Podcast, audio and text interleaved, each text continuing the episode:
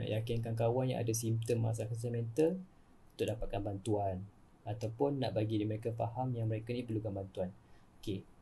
Hmm, bila seseorang itu nak dapat bantuan dia sangat berkait rapat dengan dia punya penerimaan. Ada orang mungkin ada self stigma.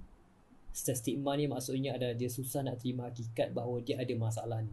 Dia akan rasa macam, eh aku okey je, mana ada masalah. Eh mana ada, ini aku, eh aku okey je, tak ada, okey je, boleh hidup tak ada masalah. Dia ada self stigma. Dia tak nak mengaku ataupun dia susah nak mengaku bahawa dia ada masalah. Kemudian yang kedua adalah mungkin kerana stigma masyarakat juga. Stigma luaran. Bukan stigma dalaman tapi stigma luaran.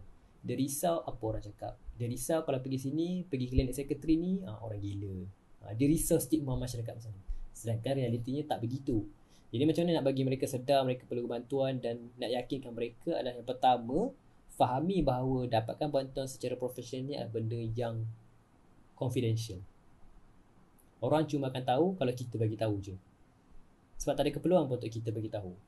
So kalau kita pergi jumpa klinik sekretari, betul kita post buat Insta story kat depan klinik sekretari berjumpa dengan doktor tunjuk nombor giliran sekarang lagi dua orang je. Maka orang akan tahulah. Tapi kalau kita senyap je tak beritahu siapa dan orang takkan tahu. Kemudian yang kedua, kita kena yakinkan mereka dari segi life functioning tadi tu. Maksudnya kita cerita sebab kau ada simptom macam ni, tengok ni, kau punya selera makan dah terganggu. Kau punya tidur dah terganggu. Kau punya fokus dalam kelas dah terganggu. Kita listkan balik apa dia punya fungsi hidup atau life functioning yang terkesan daripada simptom dia tadi. Kalau dari segi hubungan pun boleh juga. Contohnya sebab awak macam ni menyebabkan awak punya hubungan asyik marah je dengan mak ayah selalu gaduh. Ha, kita bagi tahu simptom-simptom dia. Dan yang ketiga, kita kena ingat bahawa kita tak dapat tolong orang yang tak nak ditolong. Ini penting eh. Sebab kadang-kadang kita dah buat yang terbaik dah tapi orang tu tak nak terima juga dan kita kena conclude lah bahawa bukan semua orang perlu ditolong. Kita nak tolong betul. Niat baik, kawan baik, kawan rapat. Tapi kalau kawan tu tak nak ditolong, tak dapat juga nak tolong. So, know your limit as a friend. You're not as therapist, you're not you are not them but you as a friend moral support maka cukuplah kita fokus kepada bantu seberapa yang boleh dapatkan bantuan. Kalau dia tak nak juga tak apalah.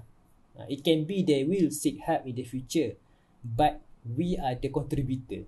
Bukan jadi trigger untuk dapat bantuan. Maksudnya kita cerita lepas tu dia besar sikit nanti mungkin tahun depan dia jumpa dengan pasangan yang yakinkan dia dan bila lama-lama dah selepas 3 tahun okey aku rasa aku perlukan dapat bantuan. Ha, sekitar antara penyumbang kepada dia macam berdakwah lah kan berdakwah kan bukannya kita bagi kita dakwah. Ha masuk syahadah sekarang masuk syahadah sekarang. Ha, ataupun ha, terima agama terima Islam terima Islam ataupun orang yang dah sedia Islam. Ha semayang sekarang semayang sekarang. Kita tak paksa. Tapi kita cerita seberapa yang baik yang boleh galakkan dia dan kalau dia kembali pada agama baguslah. Kalau dia ikut dakwah kita baguslah. Kalau tak ikut pun tak apa. We done our best. The rest is from him or her with Allah. Ataupun hati tu yang membolak-balikkan tu adalah Tuhan kan? So kita serahkan keputusan dia nak terima atau tidak tu kepada dia kan. InsyaAllah kita berjumpa dalam episod yang lain dalam Epi Voice bersama Aiman Psikologi, pengkaji minda manusia, santai dan saintifik.